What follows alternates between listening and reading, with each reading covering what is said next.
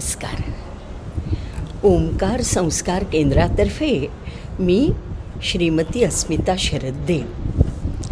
आज पौष महिन्याच्या सूर्यनारायणाची कथा आपल्याला सांगणार आहे.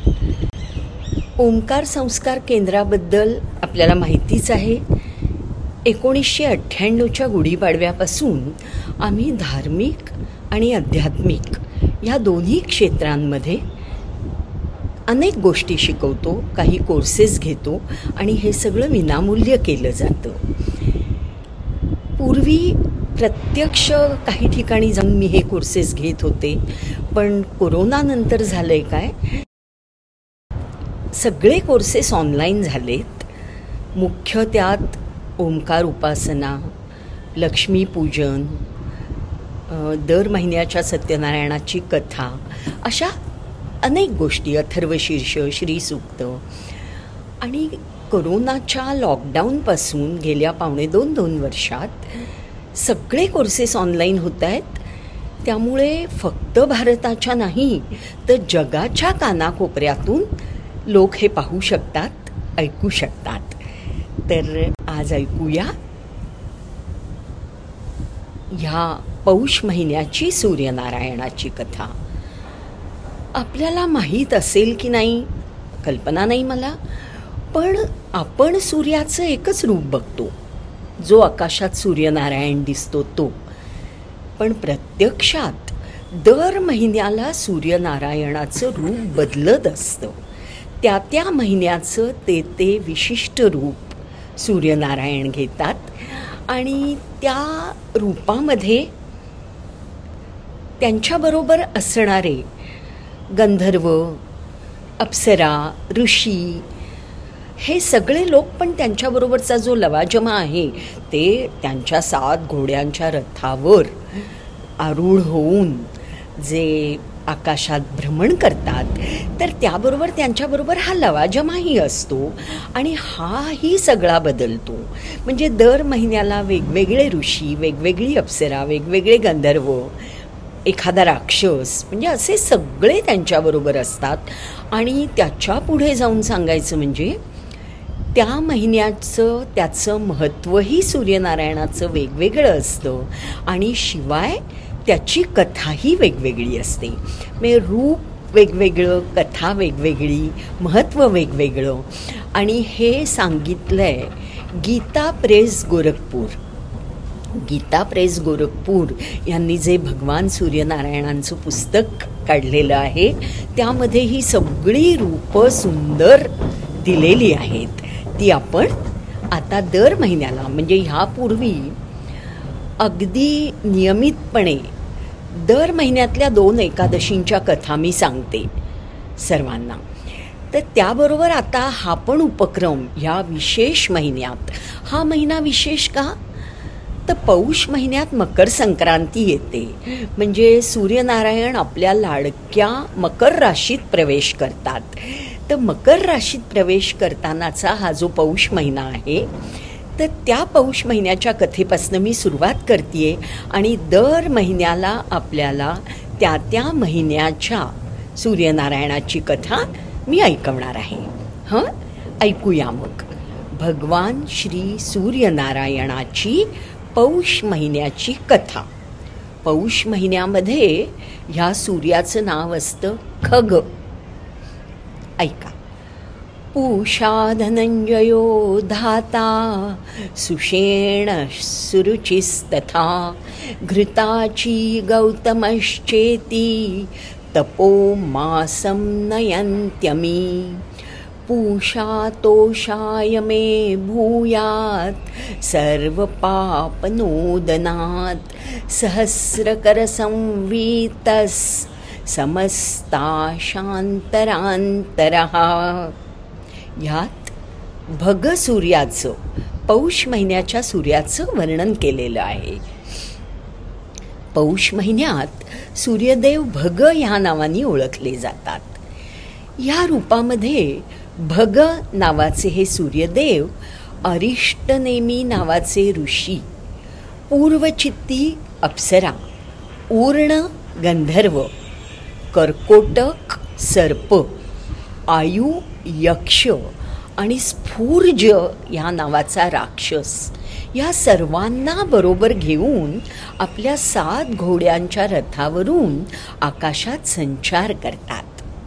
हे भगसूर्य रक्तवर्ण म्हणजे लाल रंगाची अंगकांती असलेले आहेत. हे अकरा हजार किरणांनी प्रकाशतात. तिथी महिना अयन घटी वर्ष ह्या सगळ्या अधिश सगळ्यांचे अधिष्ठाता असणारे सूर्य आपल्या सर्वांना सौभाग्य प्रदान करोत. भग हा सूर्याचा सातवा विग्रह आहे. समस्त सृष्टीमध्ये ते ऐश्वर रूपाने निवास करतात. आणि पौष महिन्यात आपल्या रथावरून आकाशात भ्रमण करतात. आपण आता भग ह्या त्यांच्या नावाचा अर्थ समजावून घेऊया. भग म्हणजे काय हो?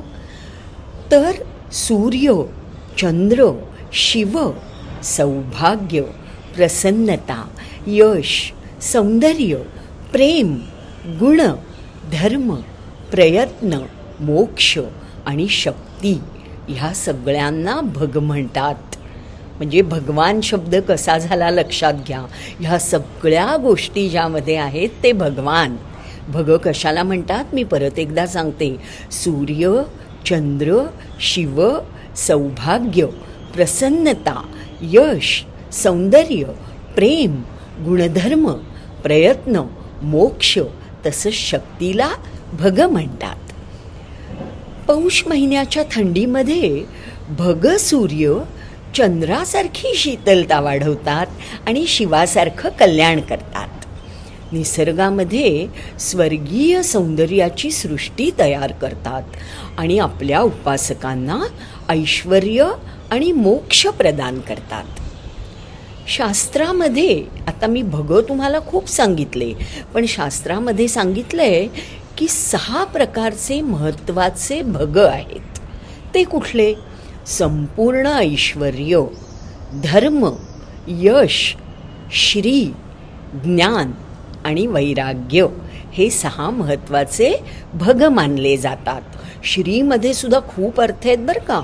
ऐश्वर समृद्धी म्हणजे श्री. हे सहा भग. या साहींचे स्वामी विष्णू आहेत. म्हणून पौष महिन्यातल्या प्रत्येक रविवारी विष्णवे नमहा किंवा ओम श्री विष्णवे नमहा ह्या मंत्रांनी सूर्याला अर्घ द्या अर्घ्य द्यावं. आता ह्याच्या मागचं शास्त्र पण फार सुंदर आहे बरं का. आपल्या धर्मशास्त्रात हे सांगितलेलं आहे शास्त्रांमध्ये पुराणांमध्ये की त्या त्या ग्रहाची किंवा उपग्रहाची किंवा अशी उपासना करायची झाली तर ती प्रत्यक्ष त्याची न करता त्यांचा अधिष्ठाता जो देव आहे त्याची उपासना करावी. तर आता बघा ह्या सहा भगांचे स्वामी कोण आहेत? विष्णू. म्हणून आपण ओम श्री विष्णवे नमहा ह्या मंत्रांनी सूर्याला अर्घ्य द्यायचं आहे. बिजोरा जातीच्या लिंबाचं अर्घ्य द्यायचं आहे आणि तीळ तांदूळाच्या खिचडीचा नैवेद्य दाखवायचं आहे हे मी जे सांगतेय हे पौष महिन्यातल्या सूर्याचं आहे बरं का. भग सूर्याचं. दर महिन्याला सूर्याचं जसे त्याच्याबरोबरचे ऋषी अप्सरा गंधर्व सगळे बदलतात यक्ष वगैरे तसं त्याचा नैवेद्य बदलतो त्याचं अर्घ्य बदलतो. तर ह्या महिन्यात लक्षात ठेवा बिजोरा जातीचं एक लिंबू असतं त्या म्हणजे मोठं असतं ते. त्या लिंबाचं अर्घ्य द्यावं आणि तीळ तांदूळाच्या खिचडीचा नैवेद्य दाखवावा. आता हा विधी सांगितल्यानंतर मी तुम्हाला त्याचं महात्म्य सांगते त्याची कथा सांगते. ह्याला काय म्हणतात? विमलादित्य. खगाचं दुसरं नाव आहे विमलादित्य. काशीच्या अतिशय सुंदर अशा ऋषिकेश वनामध्ये भगवान विमलादित्य विराजमान आहेत. हे माहिती आहे तुम्हाला? काशीमध्ये म्हणजे आपल्या वाराणसीमध्ये बारा आदित्यांची बारा मंदिरं आहेत. तर त्यातले पौष महिन्यातले भग हे जे सूर्य आहेत त्यांचं मंदिर आहे विमलादित्य. विमलादित्य मंदिर. प्राचीन काळातली गोष्ट आहे. विमल नावाचा एक क्षत्रिय होता. त्याचं आचरण उत्तम होतं. तो सदाचारी होता. पण पूर्वजन्मीच्या कुठल्या तरी अपराधामुळे त्याला कुष्ठरोग झाला होता. पत्नी घर आणि धन या सर्वांचा त्याग करून तो काशीला आला. त्या कुष्ठरोगाने तो त्रासला होता. तो घरातनं निघाला. काशीला आला आणि त्यांनी भगवान सूर्यदेवाची आराधना करायला सुरुवात केली. काशी हे पुण्यक्षेत्र. आणि भगवान सूर्यदेव म्हणजे तर दृष्टीला दिसणारे भगवान. तो रोज विधीपूर्वक सूर्याला अर्घ्य देत असे आणि सूर्यदेवांची विविध स्तोत्र. प्रेमानी भक्तीनी गात असे. स्तोत्र म्हणजे काय? ज्यांनी स्तुती केली जाते ते स्तोत्र. स्तुतीप्रिय. आपण जसे असतो ना स्तुतीप्रिय तसे देवसुद्धा सगळे स्तुतीप्रिय आहेत. त्यांना त्यांची स्तुती केलेली खूप आवडते. तर स्तोत्र गाऊन आपण काय करतो? त्या देवाची स्तुती करतो. तर तो काय करत असे? सूर्यदेवांची विविध स्तोत्र प्रेमानी भक्तीनी गात असे. अनेक दिवसांच्या त्याच्या ह्या उपासनेनी भगवान सूर्यदेव प्रसन्न झाले. आणि त्याच्यासमोर प्रकट झाले. म्हणाले विमल तू भक्तिभावानी केलेल्या आराधनेनी मी अत्यंत प्रसन्न झालो आहे. मी तुला हा वर देतो की तुझा कुष्ठरोग नाहीसा होईल. ह्या व्यतिरिक्तही तुझ्या इच्छेनुसार तुला काय हवं असेल ते माग. म्हणजे सूर्यदेवानी त्याच्या मनातलं तर जाणून घेतलं. की कुष्ठरोगाला त्रासून हा इथे आलेला आहे आणि आपली उपासना करतोय. त्यामुळे पहिला वर त्यांनी काय दिला? की तुझा कुष्ठरोग नष्ट होईल. आणि मग अतिप्रसन्न होऊन त्यांनी त्याला सांगितलं की तुला काय हवंय ते तू आता माग. पूर्ण श्रद्धेनी भगवान सूर्याला नमस्कार करून विमल म्हणाला हे प्रभू आपण संपूर्ण जगाचे नेत्र आहात. मला असा वर द्या. की जे तुमची भक्ती करतील त्यांच्या कुळामध्ये कोणालाही कोड होणार नाही. ऐका हो विमलने मागितलंय विमल नावाचा जो क्षत्रिय होता सूर्यभक्त सूर्य उपासक त्यांनी असा वर मागितला सूर्याकडे की हे सूर्यदेवा तुमची भक्ती जे करतील त्यांच्या कुळामध्ये कोणालाही कोड होणार नाही. एवढंच नाही तर अन्य कुठल्याही प्रकारचे रोगही होणार नाहीत. तुमच्या भक्तांच्या घरात कधीही दारिद्र्य येणार नाही. त्यांच्या मनात कोणत्याही प्रकारचा संताप येणार नाही. असा अगदी भरभरून वर दिलेला आहे बघा.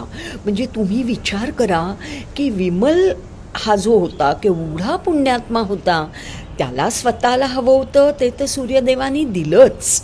म्हणजे ह्यांनी मिळवलं उपासना करून मिळवलं. आणि त्या व्यतिरिक्त संपूर्ण जगाच्या कल्याणासाठीही त्यांनी काहीतरी मागितलेलं आहे. भगवान सूर्य म्हणाले तथास म्हणजे तसंच होऊ दे. तू मागितलंयस तसंच होईल. ह्या व्यतिरिक्तही मी तुला एक वर देतोय.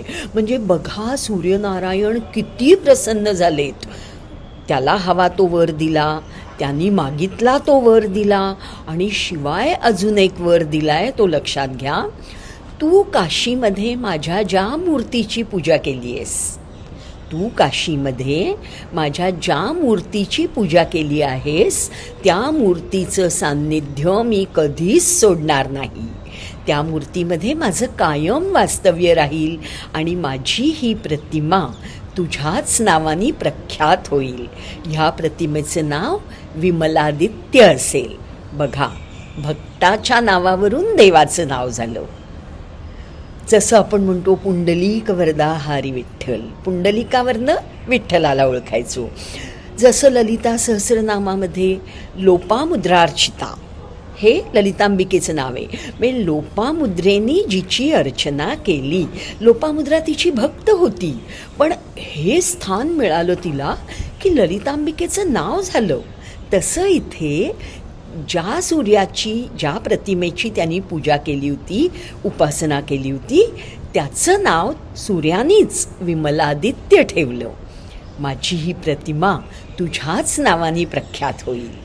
ह्या प्रतिमेचं नाव विमलादित्य असेल. माझी ही प्रतिमा माझ्या सगळ्या भक्तांना वर देणारी असेल आणि त्यांच्या सगळ्या रोगांचा आणि पापांचा नाश करणारी असेल. इथे पौष महिन्याच्या सूर्याची कथा संपन्न झालेली आहे पूर्ण झालेली आहे.